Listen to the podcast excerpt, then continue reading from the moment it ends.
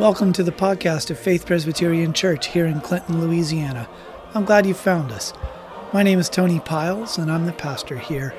I pray this recording brings you encouragement and growth in Christ, and we would love for you to join us in person anytime you are in town. Check our website, faithchurchclinton.org, for our current schedule of worship and Bible studies, and may God bring you blessing through what you're about to hear. Thank you.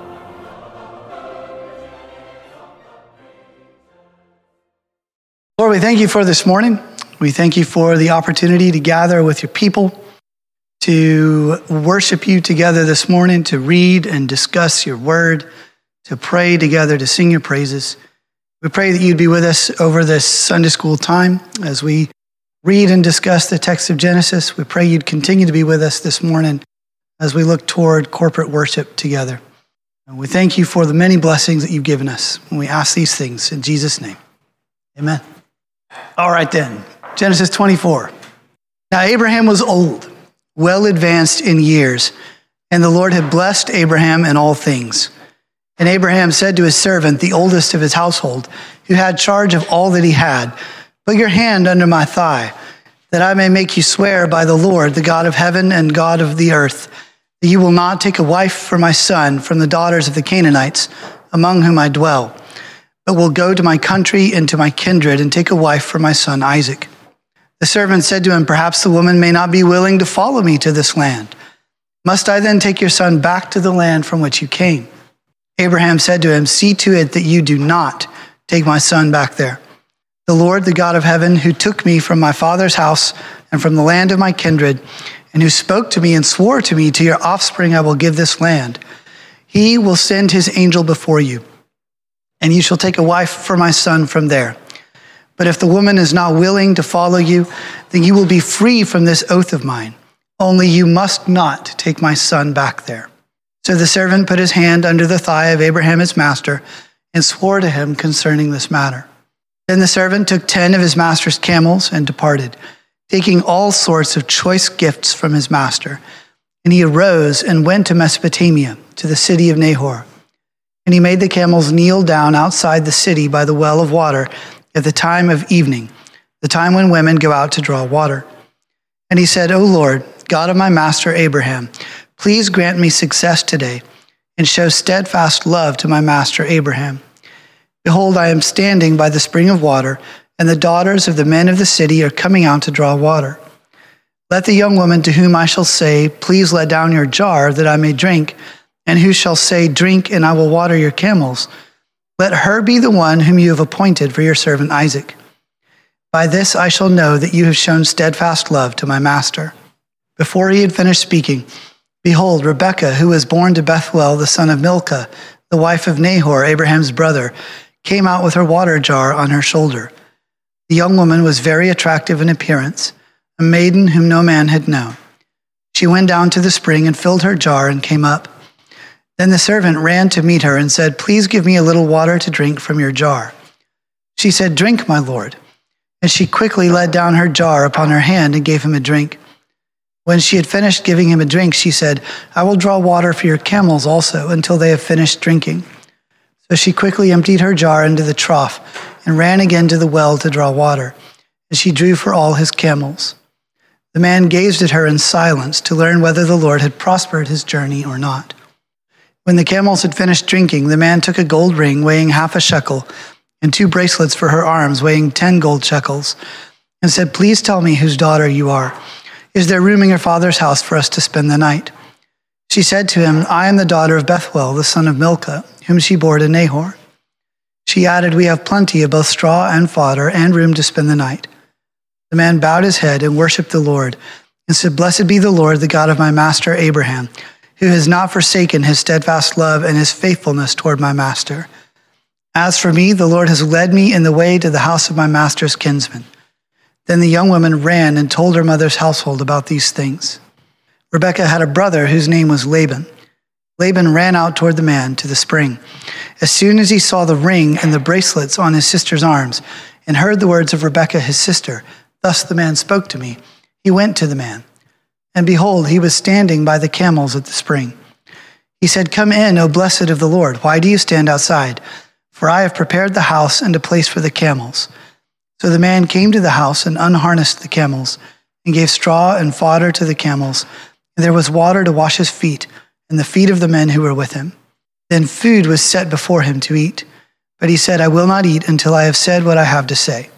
He said, Speak on. So he said, I am Abraham's servant. The Lord has greatly blessed my master, and he has become great. He has given him flocks and herds, silver and gold male servants and female servants, camels and donkeys. And Sarah, my master's wife, bore a son to my master when he was old, and to him he has given all that he has. My master made me swear, saying, You shall not take a wife for my son from the daughters of the Canaanites, in whose land I dwell, but you shall go to my father's house and to my clan, and take a wife for my son. I said to my master, Perhaps the woman will not follow me. But he said to me, The Lord, before whom I have walked, will send his angel with you and prosper your way. You shall take a wife for my son from my clan and from my father's house. Then you will be free from my oath when you come to my clan. And if they will not give her to you, you will be free from my oath. I came today to the spring and said, O Lord, the God of my master Abraham, if now you are prospering the way that I go, behold, I am standing by the spring of water. Let the virgin who comes out to draw water, to whom I shall say, Please give me a little water from your jar to drink, and who will say to me, Drink, and I will draw for your camels also. Let her be the woman whom the Lord has appointed for my master's son. Before I had finished speaking in my heart, behold, Rebekah came out with her water jar on her shoulder, and she went down to the spring and drew water. I said to her, Please let me drink. She quickly let down her jar from her shoulder and said, Drink and I will give your camels drink also. So I drank, and she gave the camels drink also. Then I asked her, Whose daughter are you? She said, The daughter of Bethuel, Nahor's son, whom Milcah bore to him. So I put the ring on her nose and the bracelets on her arms. Then I bowed my head and worshiped the Lord, and blessed the Lord, the God of my master Abraham, who had led me by the right way to take the daughter of my master's kinsman for his son. Now then, if you are going to show steadfast love and faithfulness to my master, tell me.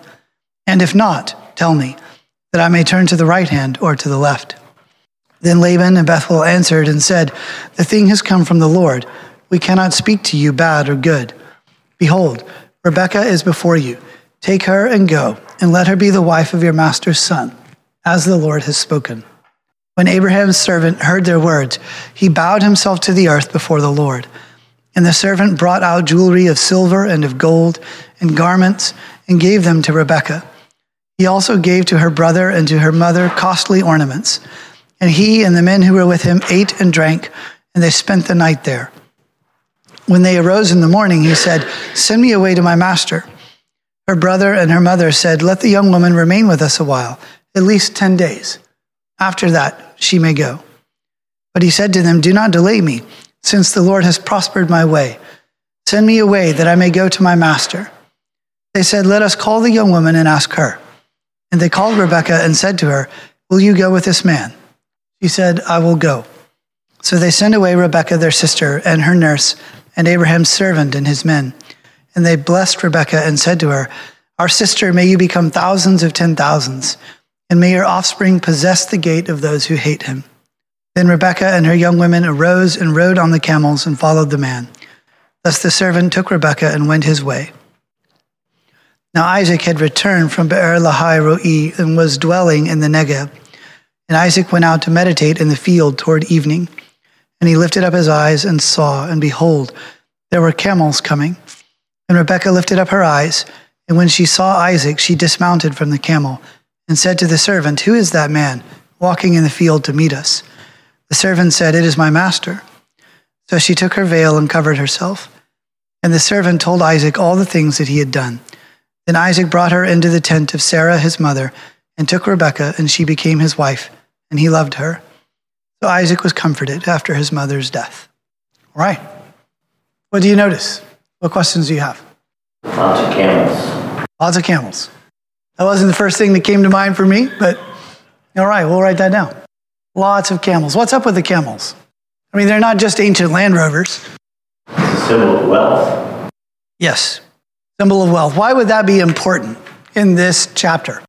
Well, it just shows a reminder of how blessed He is. Who's he? All. Okay. Why would wealth be important in light of what's going on in this chapter? We're about to have a, a marriage of the clans, Well, or a connection to the clans that are not necessarily close together often. okay. What is this servant commissioned to do? bring back a wife for Isaac. To bring back a wife for Isaac, right? He needs to demonstrate that Isaac will be able to provide for her. Yeah. So imagine you're a father with daughters, right? And someone shows up and says, Hey, I want to take your daughter with me to go marry my master's son. And if you showed up at a 1954 Studebaker, that would not be a good sign. Well, suppose it's a completely restored.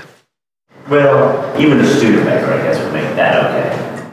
So he comes with gifts for the family, with an entourage, which also means it, it would be a bit of an imposition for an ordinary family to show up and be like, hey, you got a, a room and a couple extra spots on your driveway, right? He's not just parking cars, he's got animals that have to be fed and cared for while he's there, which also may be part of why he doesn't want to lengthen his stay.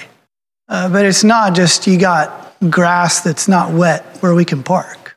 Yeah. So his those he brings with him, the gifts that he has right there, a demonstration of presumably just a representative sampling of his master's wealth, with the implication that if you send your daughter with me, she will be provided for and taken care of. Be a bit different if he arrives by himself and he's pretty bedraggled and you know, he hands her a crushed bag of chips. And, okay, what else do you see? They went back to Abraham's um, original land, um, where he was called from, which I assume to be a pagan land, um, because God's still establishing the nation of Israel, I guess you would say at in time. So I think that's interesting that, you know, as rather than trying to create something from, you know, a new slate, he goes back to the original land that was presumably pagan and decides to have Isaac's wife drawn from there. Interestingly enough, he doesn't send Isaac back. And it specifically comes up and says, no, no, you go back and the angel of the Lord will go before you and kind of goes through the oath. So I thought that was interesting. Yeah. Yeah, under no circumstances is Isaac to go back.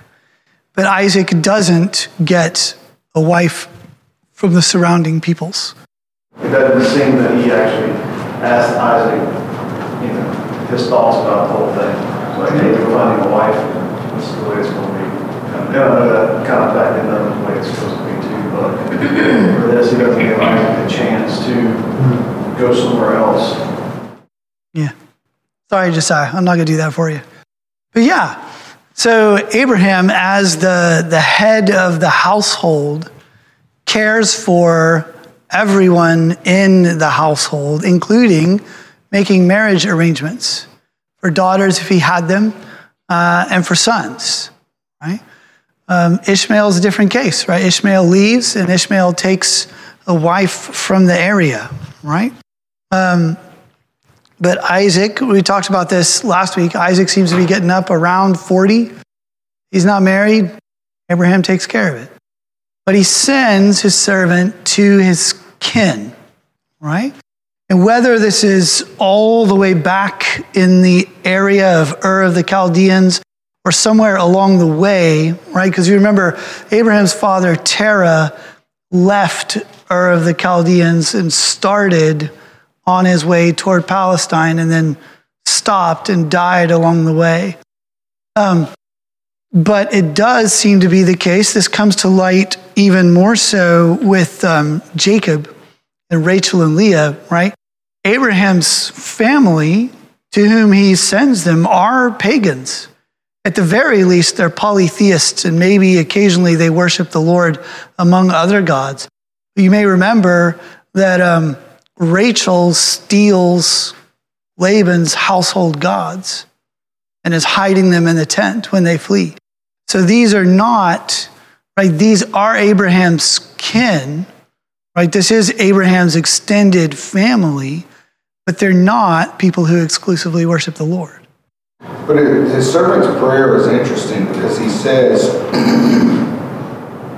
O Lord God of my master Abraham, please grant me success today and show steadfast love to my master. So mm-hmm. steadfast love, I think, probably is tying into the promise that was made to Abraham. And it seems that he's praying that God fulfill this um, promise through said kin folk. This word that's translated here, steadfast love, has to do with covenant loyalty or covenant faithfulness. If you're familiar with discussions around the, the Hebrew word hesed and all the different ways of how we translate it and what is its sense in this passage or another, that's, that's the word used here. The Lord has established a covenant with Abraham. We see it in the promises in chapter 12. We see it in the vision with the ceremony in chapter 15. We see it with the granting of circumcision in chapter 17. And so the assumption here is that Isaac is going to inherit that promise, that covenant that the Lord has made with Abraham. In fact, the Lord has already told Abraham that Isaac will. And as a part of that covenant with the Lord, the Lord demonstrates his covenant love toward Abraham. Abraham and his descendants demonstrate their covenant love toward the Lord. And this servant is praying in light of that covenant that the Lord has granted Abraham, that he would honor that covenant and prosper this journey and provide a spouse for Isaac. What else do you see? And the way he asked it was uh, that he would be sure this is the person. Because he, he had, you know, not only would he be given water to drink, but his camel as well, so that, that he would know uh, that was for certain the, the, the lady that he should take back. Yeah, because a little bit of water for one person is one thing, but to have to keep drawing water to water the camels too. And it doesn't say how many camels, but I'm sure it was quite a few. Yeah. Yeah, he's showing up in a place where he's likely to see young women coming out to draw water. And it would be perfectly reasonable and not unexpected that they would offer him water or give him water if he asked for it. But but for them to go above and beyond and to water all of his animals, especially as he's standing there, like, come on, man, why don't you do that? Um, that would be a sign, right? That would be something that would distinguish one young woman from another. Or anything, f- sorry, no, no, please go ahead. I think that's what he was getting to. Yeah. Making sure that this is, this is a chosen woman. And that she'd be willing to serve. Yeah. Or anything familiar about the general setting of the scene? The woman at the well. Woman at the well. Okay. Where else do we see a woman at a well? Uh, I would say for what, New Testament. Okay. Where in the New Testament? Uh, when he's in Samaria. Yeah, so John 4. John 4 is a special case because it doesn't fit what we expect. We see it here in Genesis 24. Where else do we see it? See when Jacob meets his, Yeah, we see when Jacob meets Rachel. A couple chapters later. Genesis 2. his wife. Jacob and Laban. It's Genesis 29, I think. Yes, Genesis 29. Yeah, we'll come back to Genesis 2. I think you mentioned when uh, Moses meets his wife in Exodus, right? He flees Egypt, ends up in Midian. Right? He has to flee because he kills the Egyptian who's beating a Hebrew, then figures out everybody knows. Right, and the priest of Midian had seven daughters, so that's Exodus 2. Genesis 2, right? Think about the setting of that sixth day of creation. God plants a garden in Eden, He puts the man in it to work it and to guard it. And then we get that description that four rivers have their headwaters in the garden. And there's right there's no rain, but a, a mist, or better, a spring rises up to water the face of the ground. And it's there that the Lord provides a wife for Adam in Genesis 2. So, this opening scene right near the beginning of Genesis kind of sets this, what we might call a type scene, where there's a well or a spring, and it's called both here in Genesis 24. There's an eligible young bachelor or his representative, and an eligible young maiden, and then it ends with a wedding, right? We saw that in Genesis 22. We see that here. We see it in Genesis 29. We see it in Exodus 2. John 4 is weird, right? Because Jesus is sitting by a well in the middle of the day, and a woman comes out to draw water. She's not exactly an eligible young maiden, but is there a wedding? No, Are you sure? no, not now that you ask it that way. Leading question. Strike that from record. She, she becomes part of the, part of the bride of Christ, part of the church, and this, she becomes a leader. So on the last Yeah. day, there will be a wedding banquet. She, and as a result of her testimony, her entire village become part of the bride of Christ. There's another, that's in 1 Samuel 9, another use of this setup. We talked about it on Tuesday nights, right? When, when Saul, when we first meet Saul, he's wandering around the countryside trying to find his father's donkeys who are lost. He can't find them anywhere. The young man with him is rather resourceful which is also a contrast. Saul is not, right? He has this idea well, let's go to the town where the man of God is, and we can ask him. And if we read 1 Samuel 9, they're on their way into the town and they meet a whole flock of young women coming out to draw water. And we've just heard about how Saul is from a prominent, wealthy family in Benjamin. So we have this eligible young bachelor approaching a well. There's a whole group of young women come out to draw water, and he asks them how to find Samuel, and they tell him, and so he keeps going and finds Samuel. If we have all of this as the background, like we've just met, we're expecting a king, we've just met this prominent young man, Saul. We have all of the setup for a wedding, and we don't get one. We don't get one. That disappointment in 1 Samuel 9, which uses this same type scene, um, gives us a little hint at what we're going to get out of Saul. We're, we're not going to get what we want from Saul. He's, his entire reign is going to be a disappointment. Okay, so we got the woman at the well here. What else do we see? Well, in my recollection of the Hebrew description of Adam's response to Eve being created, it's understated in the English translations or other translations, but as I've heard it described, when Eve came to, to Adam, he went like, wow. So I found that interesting. And then I found, find it interesting that, um, most, uh, Abraham has to, or describes Sarah as a pretty woman. And he makes a point of emphasizing that a couple of times. But then again, here we have this uh, servant who you get all highfalutin about this, that, and the other, what her work ethic was, what her countenance was, but she was a good looking lady apparently. So we're not neglecting the natural as supernatural things move. I, I found that very interesting. Like a man's a man's a man. That's how it's supposed to be. Yeah. Okay. What else do you see? You want to go that way? we'll let that stay. We're not going to chase that. Yeah.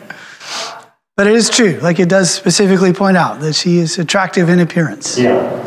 Well, on that, what I thought was it's like a little Easter egg for what eventually is to come because Isaac does exactly what Abraham did with Sarah, eventually he's with Rebecca, oh, she's my sister, because he's worried they're gonna, they're gonna kill him if they know it's his wife. So the fact that they said she was beautiful, I thought, oh, that reminds me of way they describe Sarah, is this what's to come, which is what happened. So if we're looking for a, a modern, like present day application of this text, right, it means if your wife is beautiful, that just means trouble, right? There's a song. Um, I used to sing to my nephews for lullabies before I do lullabies, and it's um, if you um, how's it go? If you want to, if you want to be happy for the rest of your life, never make a pretty woman your wife. Go from my personal point of view, get an ugly girl to marry you. My sister didn't much like that. That was my lullaby. That's all I knew at the time. Talking about uh, attractiveness, you know, in verse 16, it, it, it says the young woman was very attractive in appearance. And you know, the same thing is said of many others, uh, as we pointed out, uh, uh, Sarah, but uh, there was many, there's many others pointed out the attractiveness, you know, or their beauty or whatever. I think it kind of shows two, two things in those men, even though as faithful as Abraham was and Isaac was, it wasn't strong enough at sometimes, and then their confidence at that time was not strong enough. So there's, Yeah. that kind of shines through on that aspect of it. Yeah, I have a beautiful wife, but, you know, I'm not gonna stand up for her, no matter what happens to me. And Try to get around it some other way. So, kind of shines through on that. Does not speak well of them. Correct. We also have this interesting, what do you think about Laban? What do you think about his reaction to the whole thing? the rest of the story. Well, yeah, we're gonna we're gonna learn more about him as we So go. it but- influences what I think about him this situation. What does it, go, go back real quick to the, the gold bracelets and the gold ring, what does that kind of represent for them? Because it seems like when she goes back and he sees that, he's like, oh, I gotta go check this out, what's going on? So what does that represent for, for, I guess for this whole deal? Because the gold bracelets and the ring have some representation, but what is it? Yeah.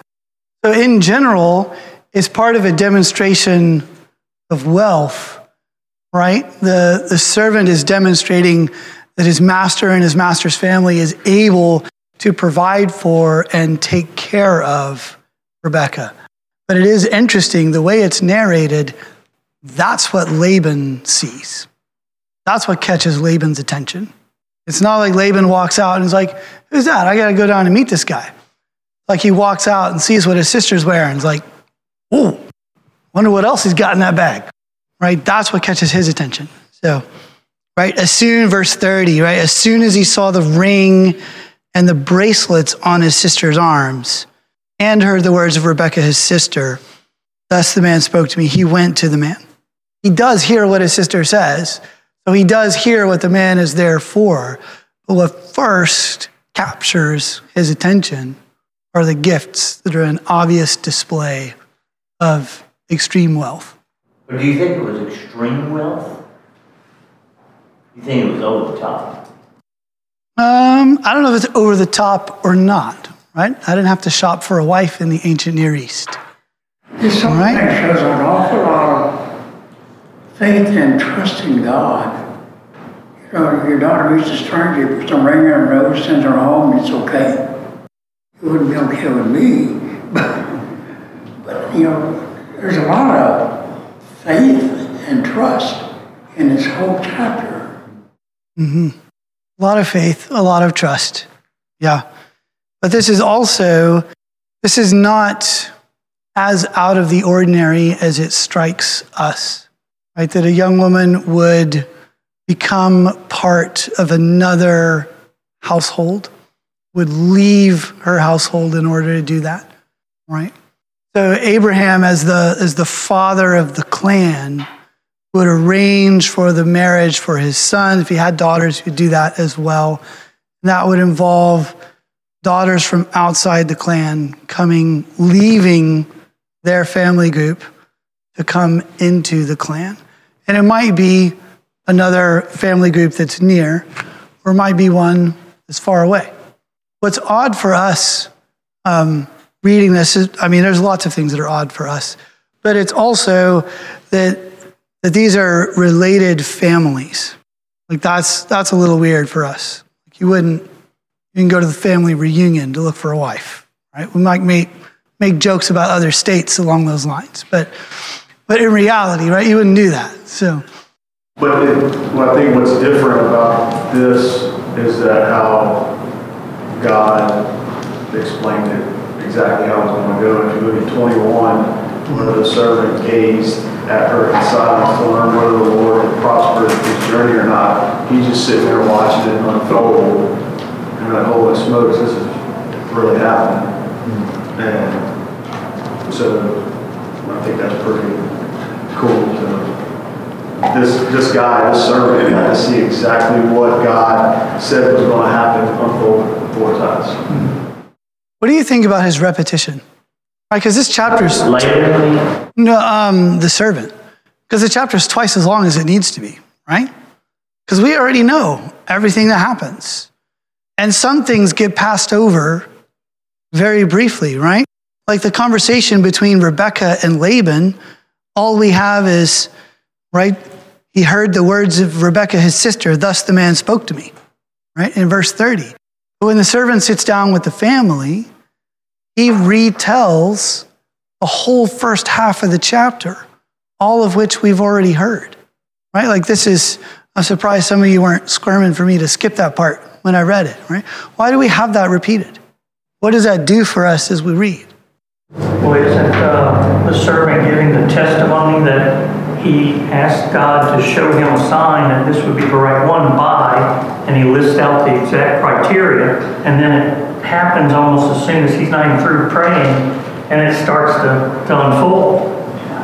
And it's from the, the horse's mouth, so to speak. It's not secondhand. I mean, it, it lends validity to it that this isn't hearsay, that she maybe misinterpreted what he said.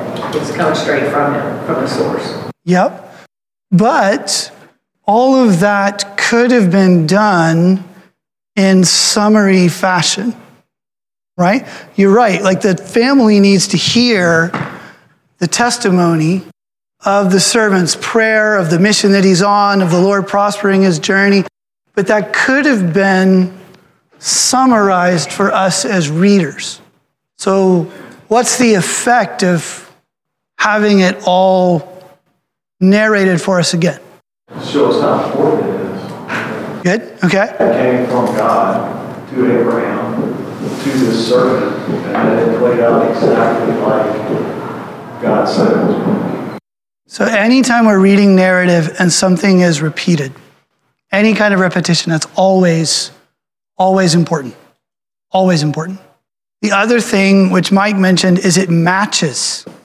This is always something to pay attention to because sometimes the narrator will tell you what happened, and then a character will speak, and the character will say what happens, and they don't match, right? Sometimes they leave details out, which are important. Sometimes they twist the presentation, right? And those are moments where we get to peer into a character's character, so to speak, right? Um, when we watch John Wayne movies, right? We know from the first time we see John Wayne, from the color of his cowboy hat, whether in this movie he's the good guy or the bad guy, right? There are these symbols that we know how to read that tell us how to understand his character, his place in the plot of the movie, whether these other, you know, how these other guys fit into the picture, right? Whether the guy with the drinking problem who used to be the sheriff is going to recover by the end of the movie or whether he's going to be the reason there is a movie, right? He's the plot, right? Repetition does that for us in biblical narrative, and especially mismatches between what the narrator tells us and what a character says. Here they correspond, right? Which communicates to us as we read, as well as to Laban and Rebekah's family, that this servant is trustworthy. that he's going to fulfill the mission that Abraham sent him on, and that the Lord is blessing his journey. The Lord's hand is at work in all of this. I've always found it interesting that he doesn't leave off the part where if you don't agree, I'm released from my oath. Like, I've always thought of, I'd almost keep, want to keep that to myself because I don't want to, I want to be successful. I don't want to like let them off the hook too easily if they don't want to go along with it. But, but he doesn't, he divulges it all. Yeah. He has the opportunity in that moment to, to manipulate them into sending Rebecca with him by leaving that out. You're right, he doesn't. He leaves that on the table. He makes sure that they know that. Right? It could still be that for whatever reason, the Lord's answer was ultimately no. What about the next morning? What do you think about the interaction with the family the next morning? Well, even kind has two parts in it. First, him the dad are like, yeah, go ahead, it's from God. We're not going to argue it. Y'all go and leave and do that. But then when Laban, well, it says brother, it doesn't say Laban, so I'm assuming it's him. And mom talked. Well, let her stay for about 10 days with us before you let her go. There's a little difference there in communication between brother, dad, and mom, I think. So, and then uh, the uh, servant kind of like, ah, we need to speed this up as we get back. So, do we have hesitation the next morning? Right, this is a big deal. They're not going from Clinton to Baton Rouge. And even if they were, right, at that time, that would have been a much longer journey. This is probably a journey of a month, right? Certainly weeks. They can't just hop on the interstate to go visit her anytime they want to find out how Isaac and Rebecca are doing. They may hear news from people who are traveling along trade routes, but this is likely going to be the last time that they will see Rebecca. This is whole side of this scene that we don't often think about. And so they seem to have all agreed to it. But then the next morning, they're like, well, let's let her hang around 10 days. Right? Let's give her a chance to say goodbye. And the servant wants to go. Right? He's anxious to get back. Abraham's not young. He probably wants Abraham to be able to see that he's fulfilled the mission. And what's their response to that? Ask her if she's ready to leave or she wants to stay. They've done all of the arranging all of the agreements are made without her. Now, we are reading this in a context where that doesn't happen, right? Very rarely would something like that happen. In our cultural context, the young woman who's getting married has a pretty big say in whether or not she's going to get married, to whom she's going to get married, and all of that. That was not the case here. The heads of household would take the whole responsibility of finding a suit, right? Presumably, if she hated the guy, they might find a different guy. But generally, the young woman would have almost no say in the whole thing. And so for them to put the brakes on everything and say, well, let's ask her. It's as though they're looking for a way. Now that they've made the agreement, now that probably substantial gifts have been exchanged, they're looking for a loophole, right? Everything is hanging in the balance on what Rebecca will say, which is a, a tremendous transgression of cultural norms, of expectations of manners and conduct like this would be unheard of. But suddenly, everything's on the line based on how Rebecca will respond.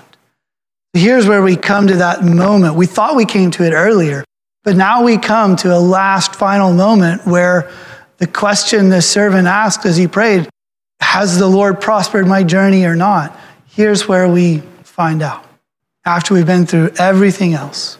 And so what happens? He agrees to go. So, as, as you all have pointed out, as we've read, there's so much faith and trust in this chapter. Well, the servant's faith and trust and Rebecca's faith and trust are the two most prominent, I think. As she, given the option of saying no, says yes to go to a place she's never been, to marry a man she's never met. Maybe it was uh, yet another fleece, if you will, to uh, say God confirmed this. Or...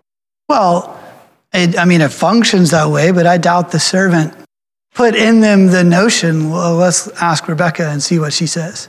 So her actions and her demonstration of faith then confirm that she is the answer to the servant's prayer. So, is it significant? He asks her who she is, the servant does, at the beginning. She says, I'm the daughter of Bethuel. And then she goes to her mother's household. And then her brother goes out and invites him home. And presumably is probably the one telling him to continue talking and all that. And the only thing her dad says is with her brother, he says, We can't talk to you because the Lord appears to have done stuff. And then it's her brother and her mother who say, Well, let her stay 10 days, then ask her, like, Where's Bethuel in all this? That's a very good question, right? Because Bethuel is the father of Laban and Rebekah, right? And the way things would generally work within a household in the ancient Near East, right? Don't think in terms of a nuclear family. Think in terms of a multi generational household, probably gathered together on a family compound where the, the patriarch of the family would oversee and protect and provide for everyone within the, uh, the father's house, the Beit Av, right? So Abraham rules over his household, right? In his household, right, we learned several chapters earlier, even before Isaac is born, his household is so extensive.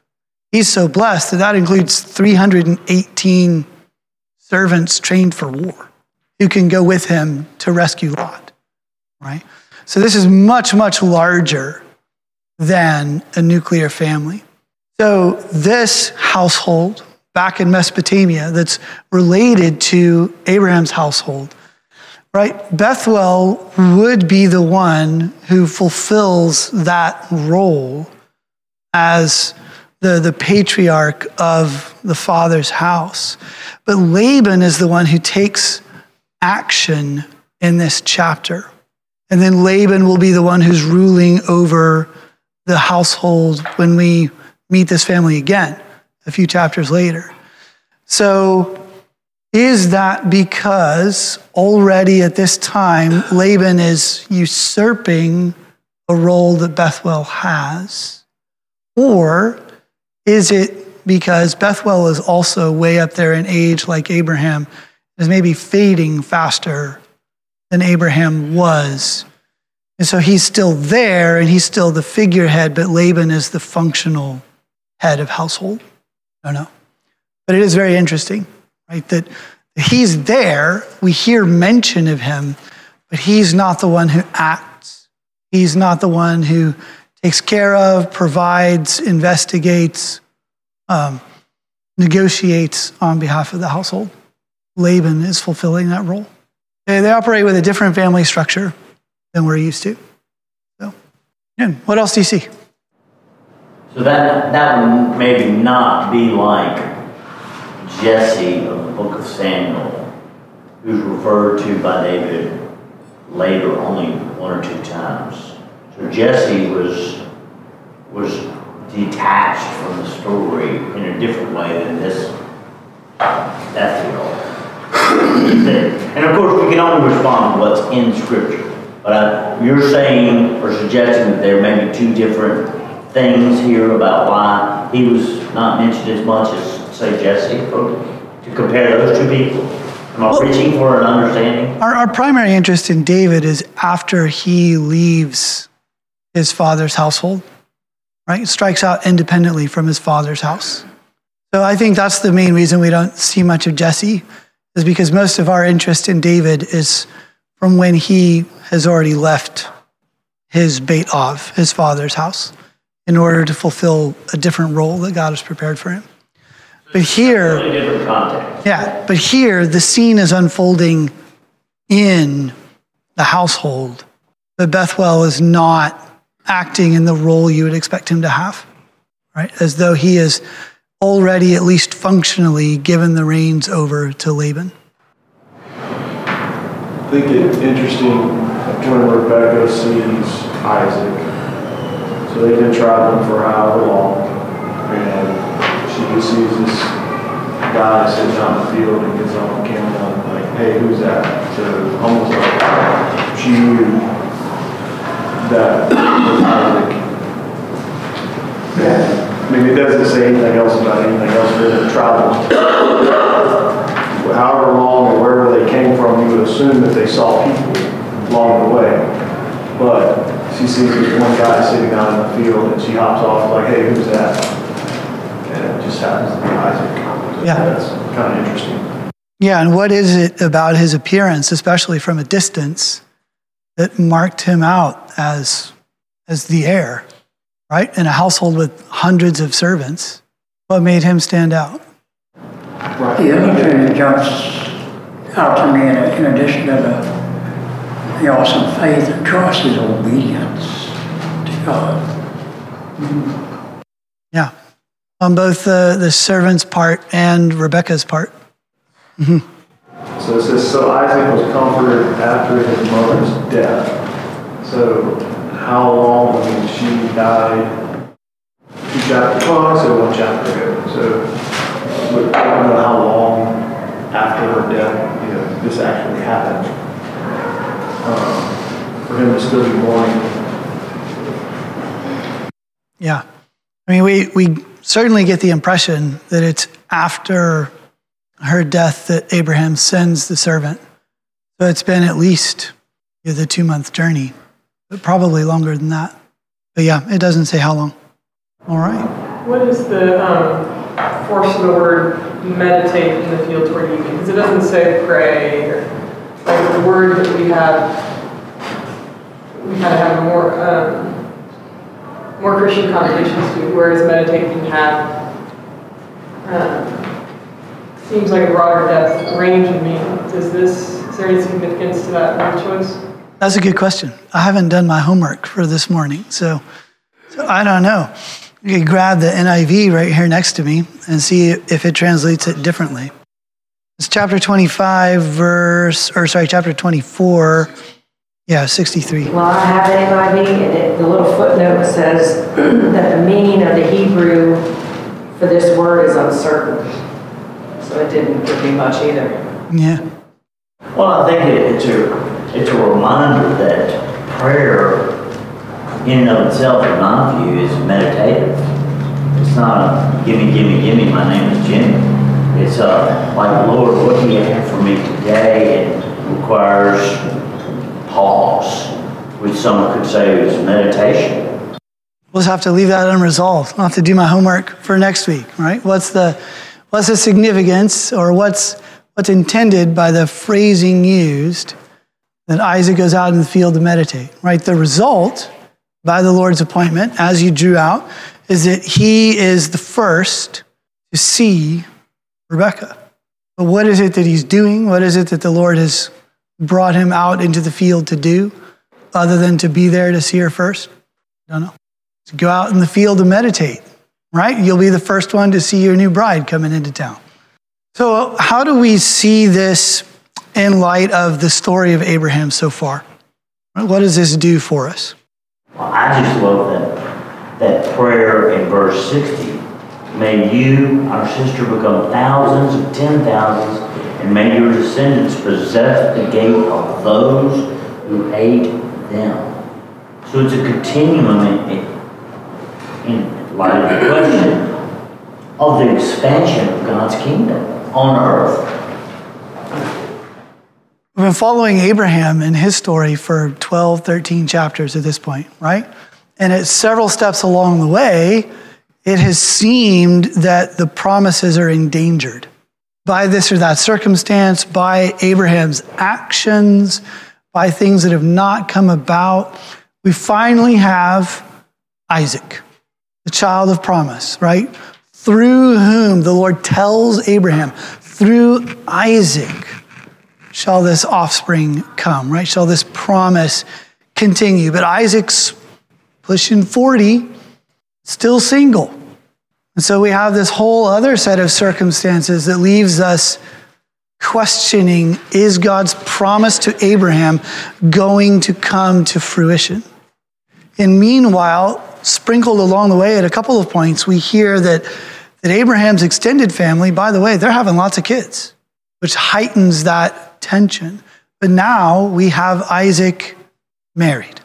And so we'll see how far we get before the next thing that leaves us wondering leaves, the, leaves Isaac and his family, leaves us as readers wondering is God going to keep his promise? How are we going to get past this thing that has us worried about it, right? And it's interesting because worried, indeed, worried, sinfully worried, right? Because we see in Abraham, and I think this is so helpful to us, right? God has given us tremendous promises in Christ, and yet we doubt. We worry, we fear, we wonder if the Lord will bring them to pass. If sometimes we wonder if we were wrong to trust him, although we would almost never say that out loud, right? We struggle to believe God's promises. And among many other things, these narratives in Genesis demonstrate to us that we are not alone. We are not the only ones who struggle to believe God's promises. Our experience is not unique, and the Lord walks through those experiences with his people and will repeatedly demonstrate his faithfulness and meet us in our doubt and worry and answer our concerns.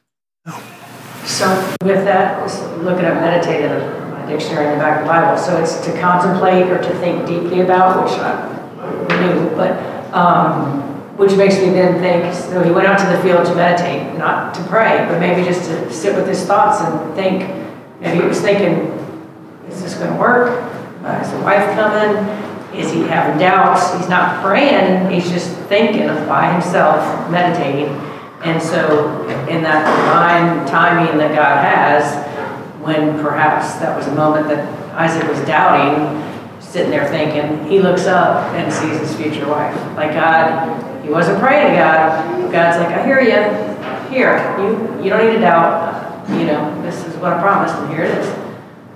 But that, I don't know that he wasn't praying. We don't, we haven't clarified that yet. Right. But it brings to mind this notion of being in a state of continual prayer. Pray without ceasing. What does that mean? I mean, we have seasons of understanding that or not understanding that. But I'm thinking, again, it's not in Scripture, but I'm thinking they're interchangeable. That he is indeed in communion with the Father. I mean, I don't know. Right. But, so, so my homework is to chase up that word and figure out what's going on. What does it mean that he was meditating? What's going on with the footnote in the NIV saying, actually, we don't know what this word means. Hmm. so unhelpful, right? Most of the time, footnotes in our Bibles are questions they should have just resolved instead of leaving there for us to scratch our heads about. I mean, I kind of like to think that he was just alone with his thoughts, not praying, just thinking, maybe doubting, and then God, look up, and there she is. How cool is that? And yeah. I was just thinking out loud. All right, I saw a hand over here. Yeah, so she took her, so she sees him, the servant tells her who it is, and she took her veil and covered herself. What is that about? Because if it's about modesty, why does she not already have a veil on? But he saw from afar. But she's got people close to her that she can ask, and that could be seeing her. It's a good question. But we're at time, so. her, her expected husband, then she covered herself. Uh-huh. And I think that's, I, I always read it that way. that That was what- why she did that. It wasn't it, because when you're traveling, uh, they probably didn't know what where to lay. Mm-hmm. But she wasn't around someone who could possibly be her, a husband. It Might be hard to see with traveling with the veil over her face, so maybe It's probably a heavy duty burger. When I need it. We stopped the camel, the air conditioner was off. So. Second question to worry about for next week. What's up with the veil? Meditate and veil. And the, and the timing of the veil. All right, let's pray. Some of that, fixing this, I have a hard time hearing, but covering her face with a veil was just a sign that she was a virgin. Well, but that gives rise to the question why wasn't she already wearing it? That gives rise to the question, though why, why the timing? Why wasn't she already wearing it? So, all right. I don't know, you know the answer? We'll figure it out for next week. Yeah. Let's pray. Lord, thank you for the gift of your word. Thank you for the opportunity to uh, read it and discuss it together. Thank you for the way it points us to your faithfulness to your people throughout time and place and culture. Thank you for the way you walk faithfully with a people who struggle to believe your promises, even when we have seen great demonstrations of your love and your faithfulness. Lord, would you increase our faith? Would you settle our doubts? Would you fill our vision not with our worries and our circumstances, but with the beauty of Christ and all that he has done on our behalf? We ask these things in Jesus' name. Amen.